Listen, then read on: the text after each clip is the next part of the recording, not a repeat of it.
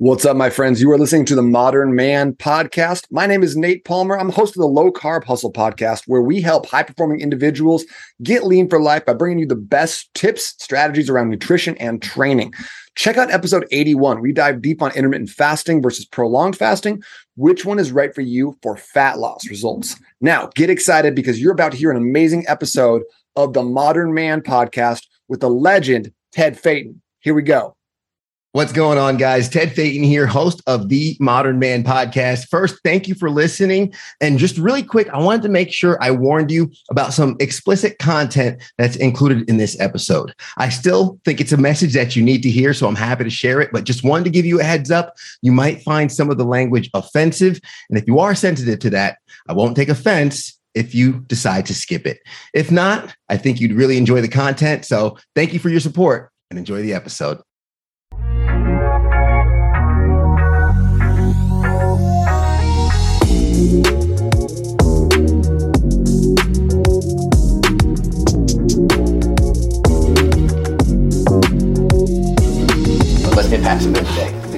We're What's going on, guys? Welcome back to another episode of the Modern Man Podcast, where we are here to connect men in pursuit of their potential. We do so by embracing discomfort, cultivating community, and putting wind in each other's sails to unlock potential. And we're getting a lot of wind in our sails from my guest, masculinity coach Dylan Roos, originally from Australia, joining us from the great state of Hawaii. Dylan, man, how you doing? I'm very well, thank you. Very, very excited to jump into this conversation with you. Looking forward to it all weekend, all week. My, me too, man. I'm I'm excited for this, and and of course, I know I love giving the audience and the guests a moment to kind of get acquainted really quick, and I love allowing the guests to introduce themselves, really in their own words, to kind of give the elevator pitch on where they're from, what they do. So so please, the floor is yours. I'd love for you to have that opportunity.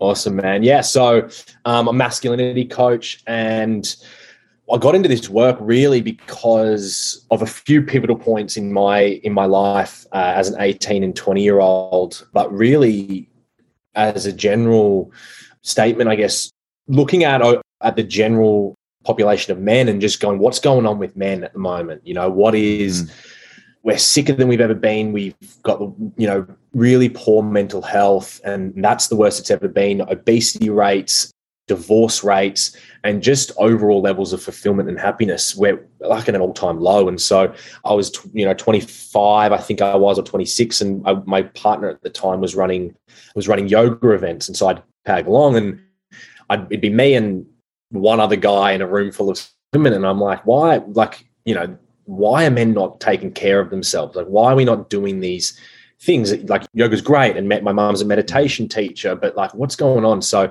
from there, I, I, started a business in Melbourne, Australia, with my dad, where we challenged corporate men, so CEOs, directors, managers, around their wellness, and we created the the Roos Men's Wellness and Leadership Club. And so, mm.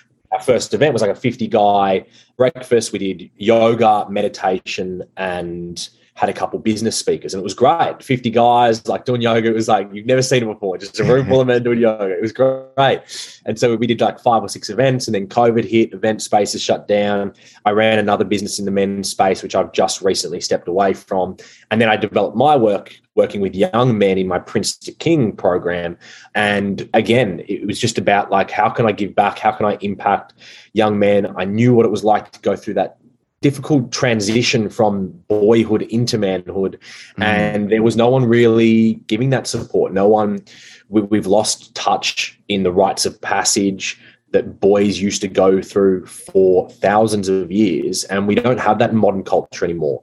So i'm really passionate about this work as a masculinity coach and you know, I was really grateful that I grew up with amazing male role models in my life. Mm. My parents were really good role models in themselves, but I'm sure you can remember what it was like being a teenager. You'd stop listening to mum and dad pretty quick. Yeah. But I had good role models around me. My dad was a professional athlete, and I was able to be surrounded by like some of Australia's best athletes and and just good people though. And that really helped me on my journey. And so for me to be able to step into that role now as, as a 28 year old and, and mentor these young men, I'm just really grateful and really humble. Yeah. I mean, it's something that something you touched on, and and I mean, the male role model being so important.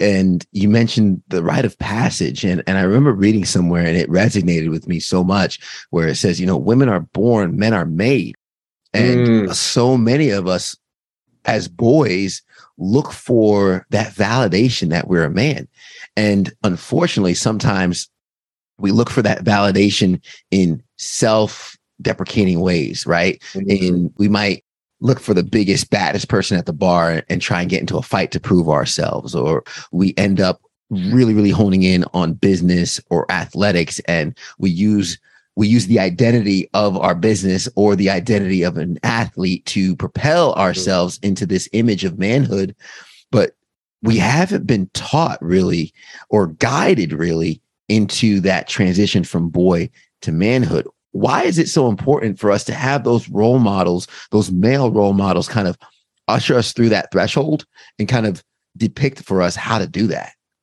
Well, you want to get really good at business. You want to you want to be millionaire and entrepreneur, whatever. You're going to go and find someone who's already done that. So you're going to go and find a business coach. You're going to go and surround, you know, maybe you reach out to your parents' network and say, "Hey, who do you know that's done really well in business? I need to learn." You want to get into the gym and get healthy, you go to a PT or you go to a friend of yours who's really fit and healthy. You go, hey man, can you how did you get fit and healthy? Let, let me go. The same thing applies for masculinity and being a man. You know, mm. we need a blueprint that we look at. And this isn't even an option. We do it anyway. We do it subconsciously. It's just who are we modeling our behavior off of? Mm-hmm. So no mm-hmm. matter what, you are modeling your behavior off, whether it be your father and okay, what kind of man was your father? Was was he a good male role model, or was he flawed like everyone? And and did he pass down some unhealthy ideas around what it meant to be a man? Did you have no father, and were you raised in a single mother home? Mm-hmm. Okay, what? How did that impact you, and what were the men that replaced that father figure for you? Because again, it's not an option; it's happening. You're modeling your behavior off of something. So, parents' responsibility to put in place good male role models around their around their boys, especially in teenage years. And for those listening, because I'm such a big proponent of personal responsibility, but then when you get older and you get to 20, 22, and you start to realize these things and have these things, like, man, I didn't have many good male role models, and maybe I'm not showing up as the man that I could be, then it is your responsibility to now go and seek out those role models yourself. Yeah, no, absolutely. And I've mentioned mm-hmm. kind of we see the tragedy of of young boys joining gangs, and the reality is I talk about you know young boys typically look up to someone they can identify with or see themselves in, and unfortunately, if they come from a fatherless home or an absent father, and they see sure they might see some examples on TV with athletes and things like that, but that person on the corner driving a BMW might be the the image of success mm. in their young minds. So they pursue this. And for us, being older or separated from it could be like, oh, how do they not know better? But yeah. you're so right because when you're looking for a path or a pocket to be in in the world, we tend to go right into what we identify with, and unfortunately, mm. it's not always always the best thing. And the gangs, like gangs, have rites of passage. So yeah. they actually they actually understand this need that young boys have. It's like, okay, young boys want to be there's there's a drive. Like we as men, our biggest driver is I want to be a man. Like that is one of our biggest drivers. And you look mm-hmm. at the insults we throw at each other. You're a sissy, you throw like a girl, you're a pussy, you're weak, you're a fag. Like all the insults are meant to take away your manhood. You know, like you got a tiny dick, you know, all these things like take away your manhood. That's where we attack men. Yeah. And so we have this strong driving force of like, I want to be a man and I have to be a man. And so gangs understand this perfectly well. What like gangs are a brotherhood. And mm-hmm. then you mm-hmm. come in and you have to prove yourself. And once you prove yourself, we'll take a bullet for you. And that's like, you know, that's real, that's powerful. And I think people dismiss the power of that. Now, it's our now that's not healthy, obviously. Like, that's not good. Don't go and join a gang because it's your brotherhood. But we need to find our brotherhood. We need to mm. find men around us that are going to hold us to a higher standard, that are going to take us through an initiation process of, okay, you're a boy, now you're a man. And really, it's, and I'm reading this great book at the moment I don't know if you've seen it, but um, from Boys to Men Mm. by Brett Stephenson. And I, I was just reading it this morning before I jumped on. And like some of the statistics now, especially in America, it's really, it's really sad. Like what what's going on with our boys and, and what's going on with the young men in America. And it's Yeah. such a complicated issue, but I really truly believe it's the breakdown of masculinity Yeah. it's for the past 20 years at least I'm, I'm 28 so at least for the last 20 years what have we heard everywhere toxic masculinity like and just this attack on masculinity. And people get upset. They're like oh is attack on masculinity but uh-uh. It has been a full-on attack on masculinity. Now sure you go back 20 years ago maybe it started from a good place of we want to uphold the standards of men and we want men to show up better. Great. Yeah. i will get 100% behind that message.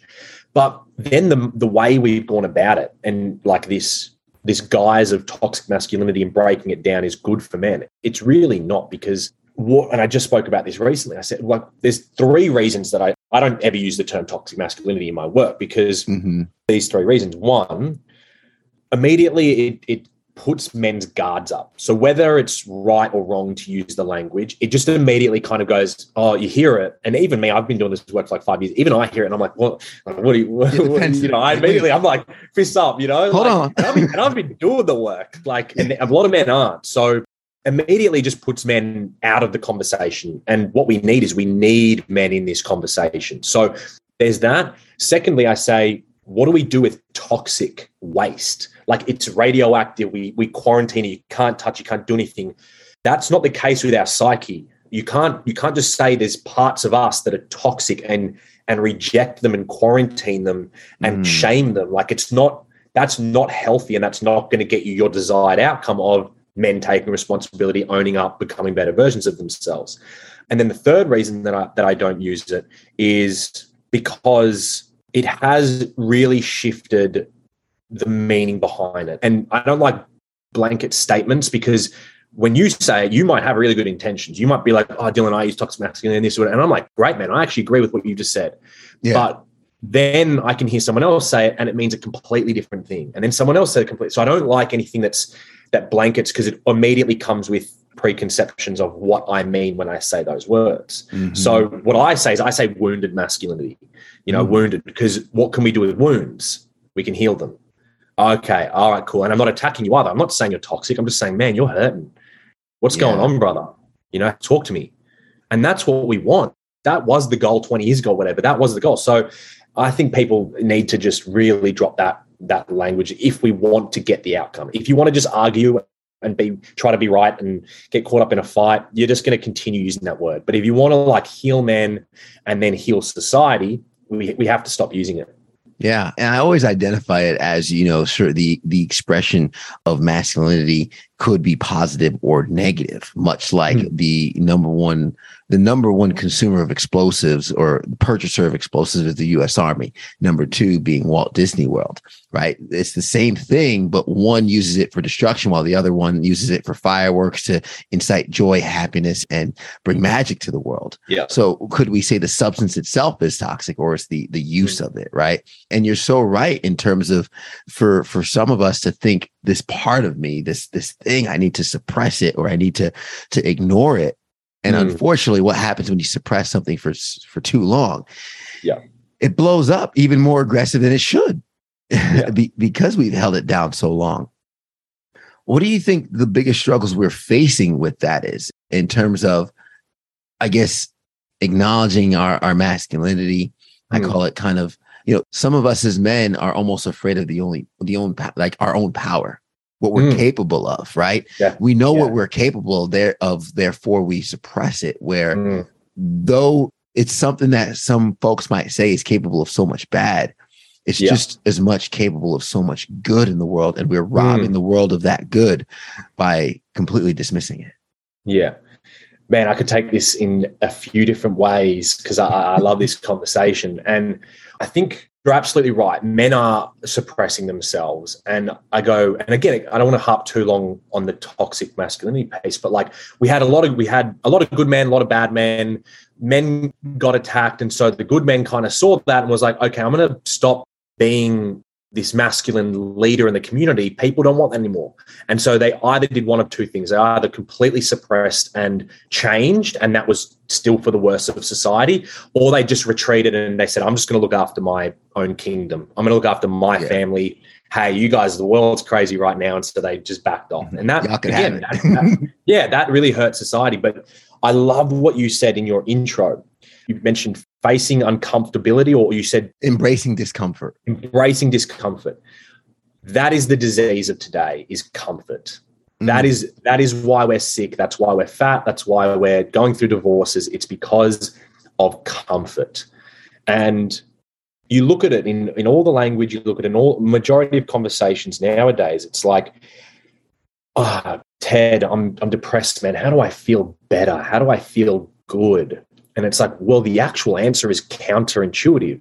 If you want to work on your mental health and feel good, you need to go and do hard shit, especially men. Like, because that was the other thing you said men are made, 100% we're made. And so we now live in a culture that is so comfortable that we are no longer used to pain and discomfort.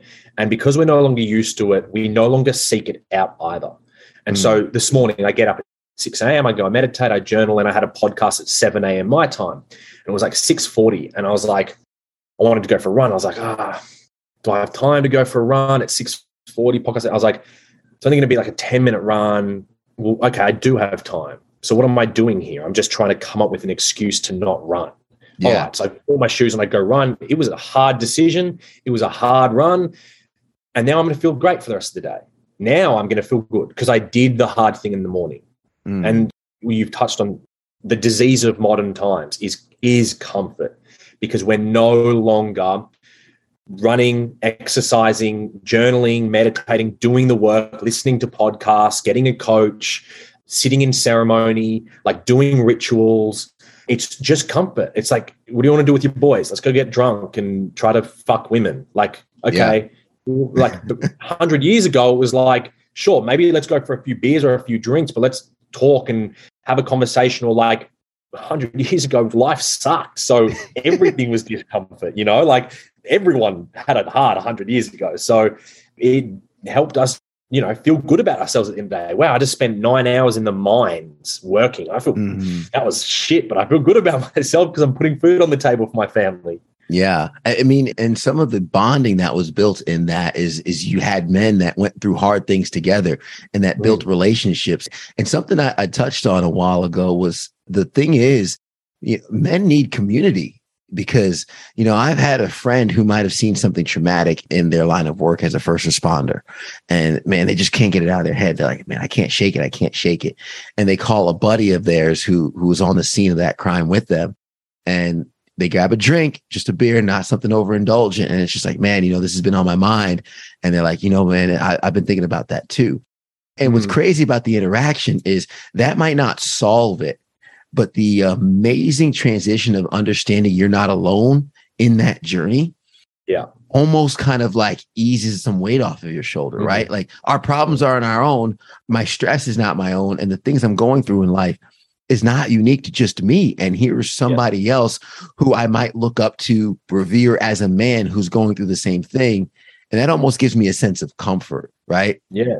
And so many of us, unfortunately, men are isolated, man. Yeah. We don't we don't have that community. We mm don't have those people that we talk to. I mean, we have guys who can have a thousand contacts in their phone, but nobody to call when life gets hard. Yeah. It's funny as you're talking about that, I thought back to like when I was 18, 19, 20. And when you're hungover and alone, that's like the worst hangover. But when I remember being hungover, and I would be way worse hungover, but if I was hungover and I had two or three mates that were also hungover sitting on the couch with me, you're having fun. You're like, we're all in pain here. And oh, mm-hmm. oh, this is this isn't fun. And it actually applies to what you were saying in that when you've got people around you, it makes the suffering bearable. Mm. It makes the suffering bearable. And so again, PTSD, it's like, oh man, I'm not in this alone. I have a friend that's also struggling and we can talk and connect. Oh, I'm not alone. Ah, okay. And that is really powerful and it makes the suffering bearable. And you know, we are so lonely. Like the I think I think the average American has 0.9 close friends. So if Hmm. you average out the close friends of all the Americans, 0.8. So the average American has no close friends, none. Yeah. And that's really sad, you know. And men, men especially, are really lonely. Yeah, really lonely. How do we get men to open up?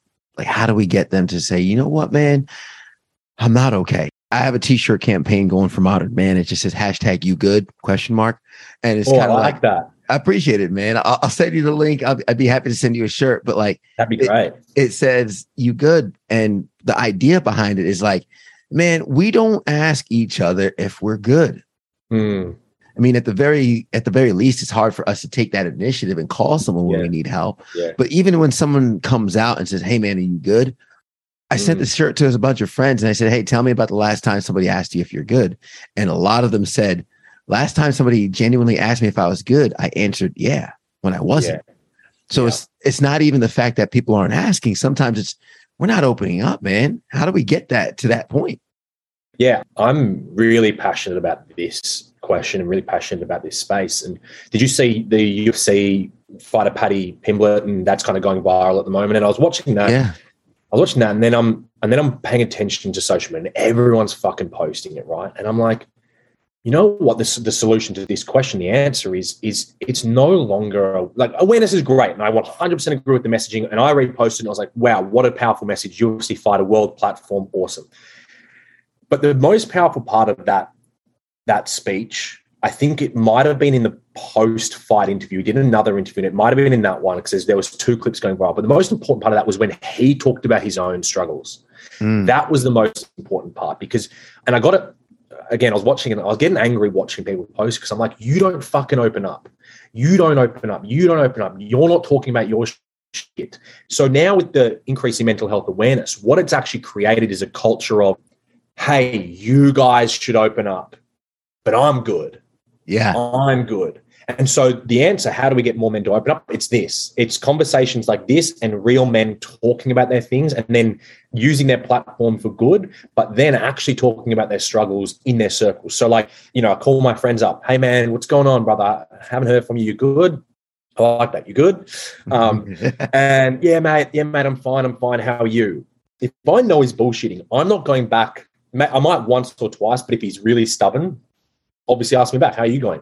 I'll tell him how I'm going. And and even if I feel better, even if it was a week ago I wasn't feeling good, even if it was like three weeks ago I wasn't feeling good, I'll tell him what I went through. I'm like, yeah, man, like life's been pretty stressful at the moment, brother, and bills are piling up, and clients are a bit slow this year, and I've got a kid on the way, and fuck, man, I'm 28, like new new partner, man, like Mhm. life's pretty tough, brother. But you know, I'm I'm doing okay. I really appreciate you asking me that.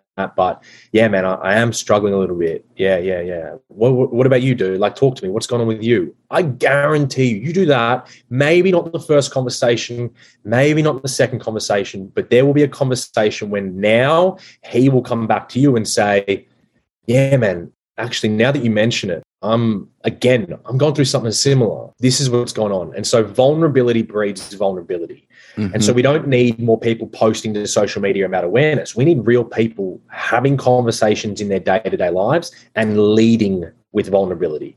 Mhm. Uh, Hey, he's struggling. I'm going to talk to him about my struggles. He will then come to you, or she will come to you and talk to you about their struggles afterwards. Because that's how we operate as human beings. We need to feel safe to open up. And if you're just going, How are you? How are you? How are you? It's like, Man, leave me the fuck alone. I'm good. yeah. Yeah. Whereas it's like, hey man, I'm struggling, I'm struggling, I'm struggling. It's like, oh dude, I am too. Oh, cool.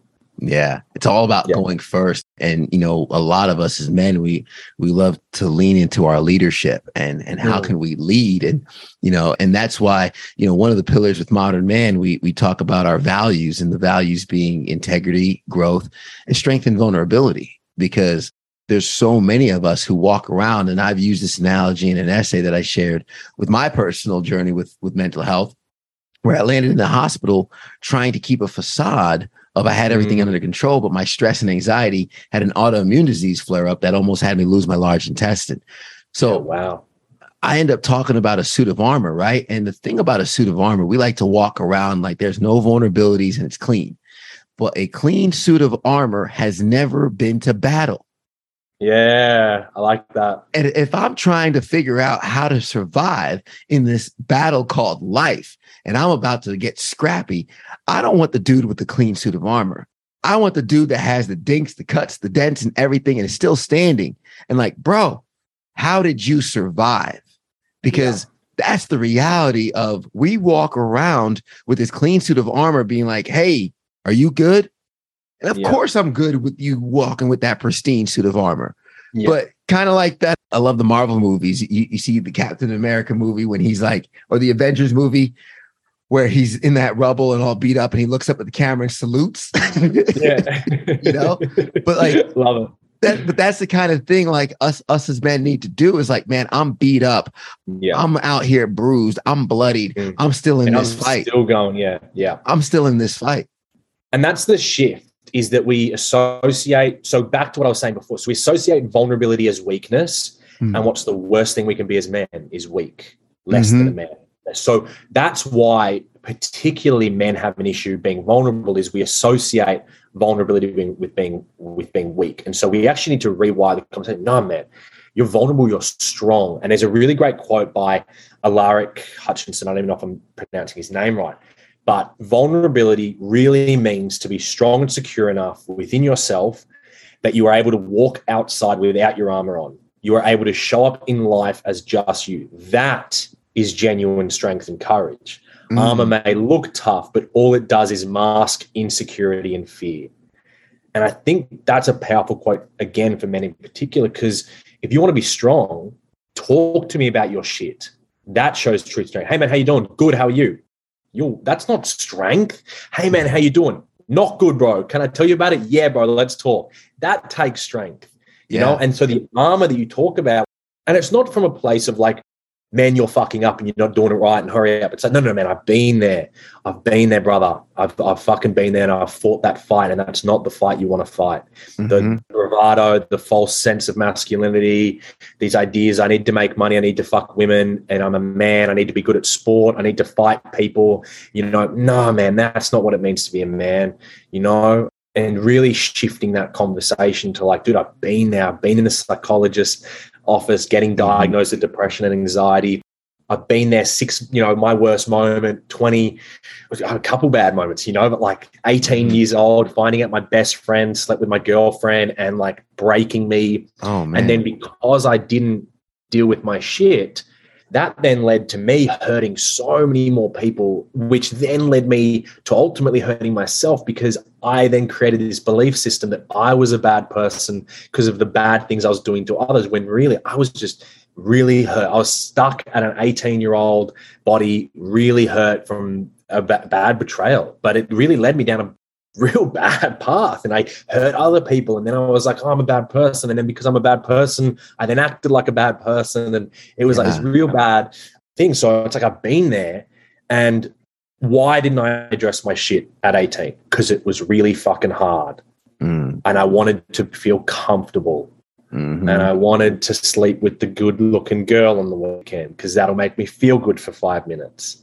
Yeah. Yeah another good quote that I love. It's like all of man's problems lies in his inability to sit in a room alone with his own thoughts. And I'm like, mm-hmm. fuck, that's so true, you know? Yeah. yeah. So true. I mean, the, one of the hardest things I had to start doing was looking in the mirror for a prolonged period of time. And when I say prolonged period of time, not just to brush your teeth, because you're probably thinking about your day or something like that, or, or, you know, not just washing your face. I'm talking about stop, look in the mirror and look at who you've become. Mm right? Mm. And accepting who that person is, imperfections yeah. and all, and knowing that you're a work in progress and loving yourself, right? That's that's the hardest thing because mm. you mentioned where like you know we we get this thought process like am i a good person am i a good person am i a good person and then we think we're less than a good person so we then act in that realm which reinforces yeah. the that false identity over and over again when sitting down with our thoughts, sitting down with ourselves, and then looking in the mirror and actually facing the reality of who we've become. Mm. And, and, the thing is, I didn't like everything I was unpacking. Yeah. I didn't like everything I found. But in order to find out how messy my house was, I had yeah. to open that door and spend time in it. And that's when the cleanup process began. Yeah. And that's really an uncomfortable process too. Yeah. You know, and it gets worse before it gets better because now you're actually having honest conversations with yourself for the first time. Mhm. And you might not like what you have to say. And that's powerful and it's hard. And so it's a battle as well. Even it's like, oh, I'm doing the work. It's like, yeah, man. And it's going to get worse and harder now because what do we like? What do we do when we start doing the work? We start dropping away. Like for me, right? Okay. Um, women was my like crutch. I was, I was just like, how, what, what makes me a man? I can sleep with any woman. I walk into a room and I can go, you, and, and end of the night, I'm with you. Like that was, I'm a man now and realizing that like man that's all my masculinity is like that's not good so okay what do i need to do i need to remove that and the last six months has been like i've been in the biggest trial by fire of my life so last year met my beautiful partner uh, a month later i was always leaving australia so a month later i left to america and we said our goodbyes and it was like this beautiful like i love you if the universe has plans to bring us together if god has plans to bring us together he will Mhm. I, I release you. Like, I love you. Bye. A month later, I'm like so excited to speak to her. How are you? I'm pregnant. Okay. Right. Mm. Okay. Now what are we going to do? Figuring out we're going to keep the baby. You're going to fly out to Hawaii. We're going to live in Hawaii together. We're going to come together. Brand new relationship. Six months of like, okay, I thought I was a man because I could sleep with women. That's now completely gone. I'm no longer sleeping with any woman but my partner. Right. That's gone. Uh, move across the world. No friends. No no social group that's gone, right? Hey, guess what? We're also going to not give you a lot of clients this year, and you're not going to be making a lot of money. That's gone. And we're going to give you more bills than you've ever had to pay in your life, and a partner that you need to take care of, and a baby that's on the way. Fuck me, God, universe. What am I Can you relax? Can you Yeah. chill out? Just give me a second here, right? So Yeah. I've been going through this trial of fire. And the reason it's so hard is when I felt bad about myself, I couldn't just go and fuck someone. When I felt bad about myself, I just couldn't call up my boys and go for drinks, right? I had to sit with that stuff and go, oh, I don't feel good. And what am I going to do about it? Okay, I'm, I'm going to go for a run. Okay, I'm going to meditate. Okay, I'm going to journal. Okay, I'm going to cry. Okay, I'm going to call up one of my friends and have a good conversation with him. You know, Mhm. and then so it does get so those doing the work, like it gets worse. It does because you're you're pulling away everything that used to make you feel good, and now you have to sit in the discomfort of the reality of your life. And maybe that's not a good reality, but Yeah. you now can create a new reality from that place. Yeah. And, and that new reality is, we've said it in, on a previous episode the old you has to die in Mm. order for the new you to live. Yeah. And we have to let that go. We have to let that go. And I, man, I appreciate you being transparent on that journey because so many men go through that, right? So many men go through that identity. It's like, I see her, I want her, I'm gonna go get her, right? Or Yeah. I make a lot of money, I drive a fast car, I have beautiful women. Yeah. What what makes you think I'm not a man? Yeah, yeah. And the reality is, is kind of like what you mentioned before, those positive male role models, someone who we look up to who who has maybe the strength that we hope to exude in our lives, that Mhm. confidence that we hope, that leadership for them to look back down on you and be like, you know what, man, no, that's that's not the true true mark of leadership. Some of the men I've had I have recently in my life that I've looked up to as mentors, they've been in long standing marriages. And I'm like, bro, how do you make that work? How do you Mm. com- like we we used to think, right? Like the mark of a man was was conquering and going here, going there, but the dedication and the commitment to growing one's business or staying in your marriage and and holding down the household as best as you can through the ups and the downs, the reception, the pandemics, all this, right? Yeah. And still be steadfast in that. Man, Mm. if that becomes a new display of strength that we didn't even know. Suddenly, Yeah. I mean, you tell me if the ironic thing cuz I'm in a I'm in a journey where recently married, moved to a new city, my wife going back to school, kind of laying on on my income for these next 6 months or so while we kind of get her through school and everything and it's kind of looking at the reality of what we used to think made us men if you tell me to go back to going to the bars, drinking and sleeping with women, that was easy compared Easy, to bro. what we're doing now. Easy, yeah, man, and yeah, hundred percent, hundred percent. And it's a, could because you're like, okay, well, what's the solution? And I, I go because of my work, and I and I want to eventually work with athletes in America. Like I really want to get into the college system and start working with athletes, just because it might bring in Australia, but also with the work I do now. And I look at it and I go, okay, so what's the number one value in society right now? Would you guess? Like top values in society right now? Money, bro. Most money. people- yeah. All we care about is money now. And we, we reward bad behavior a lot of the time, or we ignore bad behavior as long as you get money or as long as you have mm-hmm. that, that value. So it's a really interesting conversation, especially in America, because Australian athletes, the best athletes in Australia make a, a million, maybe a million and 250 grand. That's like the best. So like they're like our hmm. celebrities. They're like our LeBron James is like on a, a million dollars. So his ego, he doesn't hmm. have a real big ego. He's a pretty humble guy. Like most businessmen are making more money than him. He's just an athlete that kicks a football and he knows that. And that's really in Australian culture. It's like, man, I just kick a football around. Like I'm disciplined and yeah, all this like cool. I'll be a role model. I mean, I'm famous. But in America, man, like you guys are getting paid 40, 50 million dollars a year, 100 million dollars a year. And these guys, and they are the role models, whether they want to be or not, they're role models because they're in the public eye. And they're not good role models. Like, look at music today. Like, I grew up listening to Eminem and 50 Cent. I love hip hop. I love rap.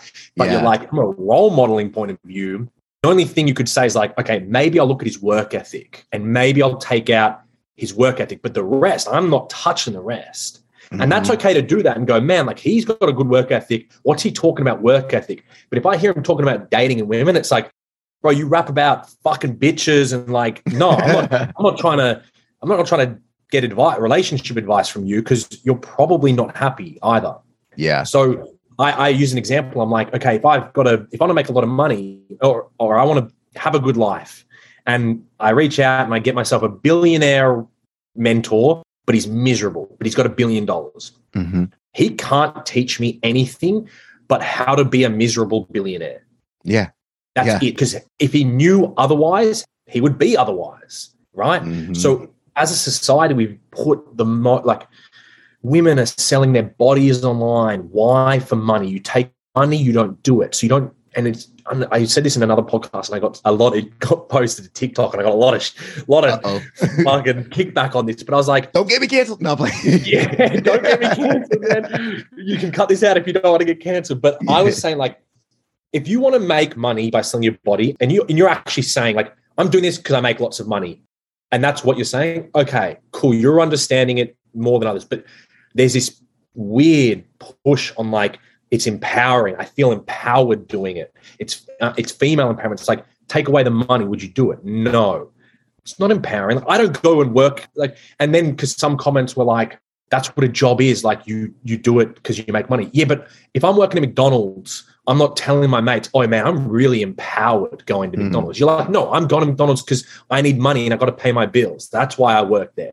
Yeah. So I'm happy. You're like, hey, you want to do this? Go and do it. That's not my point. My point is it's not female empowerment because the reason I, I am even talking about it is because like there are little girls that are looking up to these women.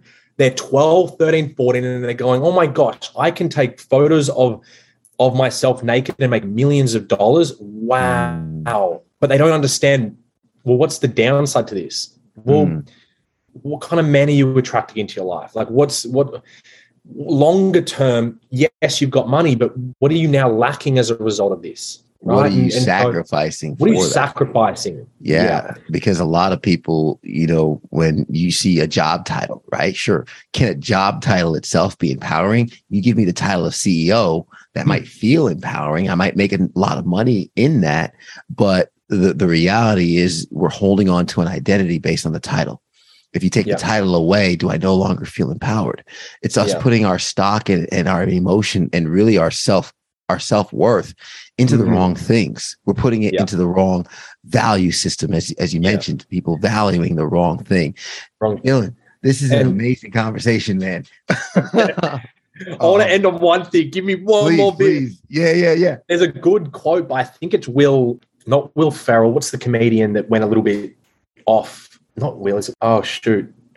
Uh, Jim Will? Carrey. I don't know Oh, why. I Jim thought Carrey. Will. Jim Carrey. Okay. It's a good quote by Jim Carrey, and he says like, "If only I could give everyone the money that they would desire." Something normalize this. If only I could give everyone the money that they wanted, because that's what it would take for them to realize that money isn't the answer. That's not where happiness lies. And I mm. love that because I've got, I'm really fortunate, man. I got some good, I got a good network, good people around me. And I was speaking to a good friend of mine, who runs a hundred million dollar company. And he calls me up and he's like, man, I'm so jealous of you, bro. Like, look at the life. Like, man, I'm always thinking about it. Like, do I need to? And he's got a family, he's a bit older than me. He's got a family, 10, 12 year old. And he's like, man, like, I just really quit. Am I doing the right thing? Or, and I'm like, dude, like, I feel you and I'm here for you. But like, we've all got our shit, brother. Like, yeah, my life looks good on Instagram, like, because I'm posting, but like, you know, man, like, I look at your life, like a hundred million dollar company sounds pretty damn good, bro. You know, yeah. and we're like joking, and I'm like, so here he is with again, this has been such a good theme of the podcast, but what society tells you you should have. You should have money and a job and be really wealthy. Doesn't mean you're going to be happy. Like this dude's real nice guy, really like he's family orientated, but he's he's struggling. He's got a hundred million dollar company, and you're like, you think your problems would be solved if you just chased money? If anything, you know, money just money can amplify problems or or it can reveal different problems, right? So mm-hmm. I'm a mm-hmm. big believer of, of the values, role modeling values, and pre-internet, who were your role models? Just the people in your community, because you didn't have access to these TikTokers and YouTubers and these idiots online that make lots of money, sure, but they're not good role models. Yeah, yeah. Mm-hmm. We need some some good role models out there. Yeah. And, and Dylan, yeah. I appreciate you doing the work to be one and and helping men through their journey with masculinity. And I would love to offer the audience an opportunity to connect with you, follow you, and use your services if it works out for them as well. So please, how can folks get in contact with you and, uh, and follow some links? Yeah. So my website is www.dylanroos.coaching.com. And how you spell my name is D Y L A N R O O S. And then follow me on Instagram, dylan.roos. I try to be as active as I can in there. I'm posting all the time. Uh, I'm pretty accessible too. Like if you DM me, I, am checking my request box mm-hmm. daily. So I'm pretty easily accessible. And yeah, man, I really appreciate the work you're doing, brother. I just I just click your follow on Instagram too, man. If I'm ever in North yeah. Carolina, let's grab a grab a feed. And if you ever if you do make it out to Hawaii, man, yeah, give us a buzz, give us a shout. Absolutely, man. Dylan, I appreciate the time. And I'm going to recap some of the gems that you left along the way, just in case some some folks listening they don't have a pen and paper ready. They might be cleaning, driving, or anything like that. But we need a blueprint. We said before, you know, no man is a template, but we could take a little bit from so many, and we build our own avatar by taking the best of those around us in our community and in our surroundings good male role models, needing someone to model ourselves after. And here's the thing a lot of young people, a lot of young boys do this no matter what. We find someone we can identify with and we follow in those footsteps, whether good or bad. I'm going to have to check out the book From Boys to Men. Mm. I want to be a man. So many of us live with that growing up. Like, I just, I want to be a man. And unfortunately, when we feel like it's robbed from us, taken from us, or we have this grip at exuding manhood, we have what could be seen as that that wounded masculinity as we, we are hurt and we are hurting other people because we haven't yet healed ourselves. So doing that, doing that work, which will mean getting uncomfortable. Comfort being the disease so many are holding on to. We deal with reality by leaning into websites, drugs, substances, and, and women and things like that to try and get through the reality of, of what's actually happening in the world, but those don't fix our problems. Makes the suffering bearable, is what I wrote down. You go first. So many of us want more vulnerability in the world. So many of us, we talk about mental health. How can we get more men to open up? Do so by opening up first in your group, in your interactions with others, being that first person to take that step. You are then being a leader, exuding strength. And of course, you show true strength by, of course, being vulnerable. And when you do that journey, the reality, the warning, the disclaimer, it gets worse before it gets better. But I can tell you, it certainly does get better. Guys, thank you so much for rocking with us. I appreciate the time as well, Dylan. Thank you for joining us from Hawaii.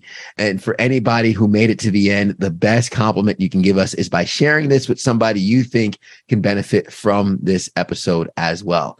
Hit that subscribe button to get a new episode each and every single week. Make sure you leave a rating to let us know how we are doing. The only way we improve is by you letting us know where we're falling short.